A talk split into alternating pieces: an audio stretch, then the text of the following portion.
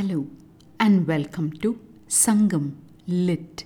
This is Nandini Karky, and in this episode, we listen to words of consolation as depicted in Sangam literary work Kurundogai 248, penned by Ulochenar. Set in the coastal regions of Neithal, the verse speaks in the voice of the confidant to the lady, allaying the lady's worries about the delay in her marriage to the man.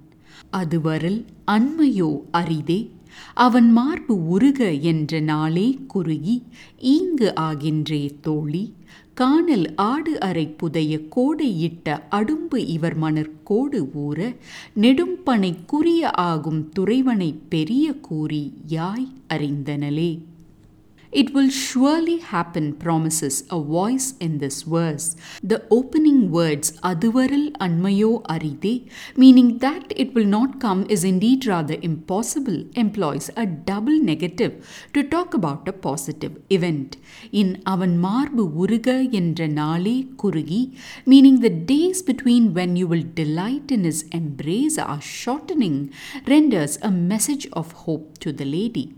A wine that we frequently encounter in Sangam verses from the shore makes an appearance in Kodai Itta Adumbu, referring to beach morning glory brought by the summer winds.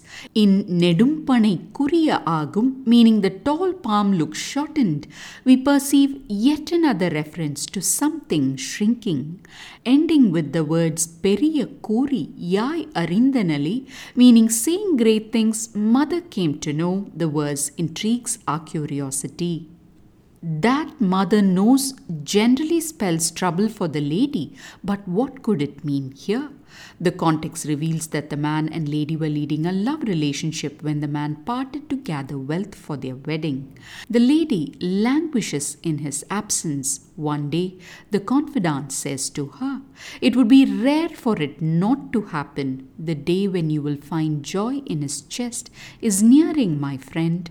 The swaying tree trunk in the grove is buried by the spreading adumbu vines brought by summer winds, making the tall palm look short on the shores of the Lord. Since she mistook his deeds to be that of the Great One, she has now come to know who he is.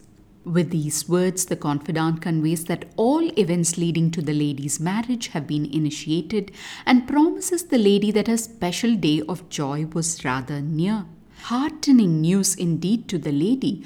What else can we extract from the confidant's words? She starts with a curious way of declaring something is going to surely happen by talking about the rarity of it not happening. The thing she's talking about is revealed when she mentions the lady's day of delighting in the man's embrace was almost right next to them. Then, leaving abstractions, the confidant travels to the man's shores and points how the Adumbu wine spreading all over the sands have managed to bury the tall palm trees, making them look rather short.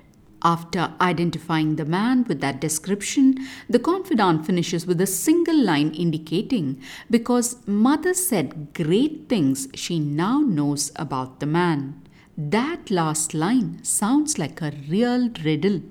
To unravel, we need to reflect on what is that great thing mother could have said. It turns out that mother had blamed the changes in her daughter on god Murugu taking possession of the lady and had started making arrangements for the very ritual. This made it inevitable for the confidant to break the news that the reason for the lady's changes was her love for the man. The confidant also hides in that image of the tall palm shrinking in size owing to the spreading vines of the beach morning glory. A metaphor for how the long time to the lady's marriage with the man had diminished because of this action of mother in starting the very ritual and the reaction of the confidant in declaring the lady's love for the man.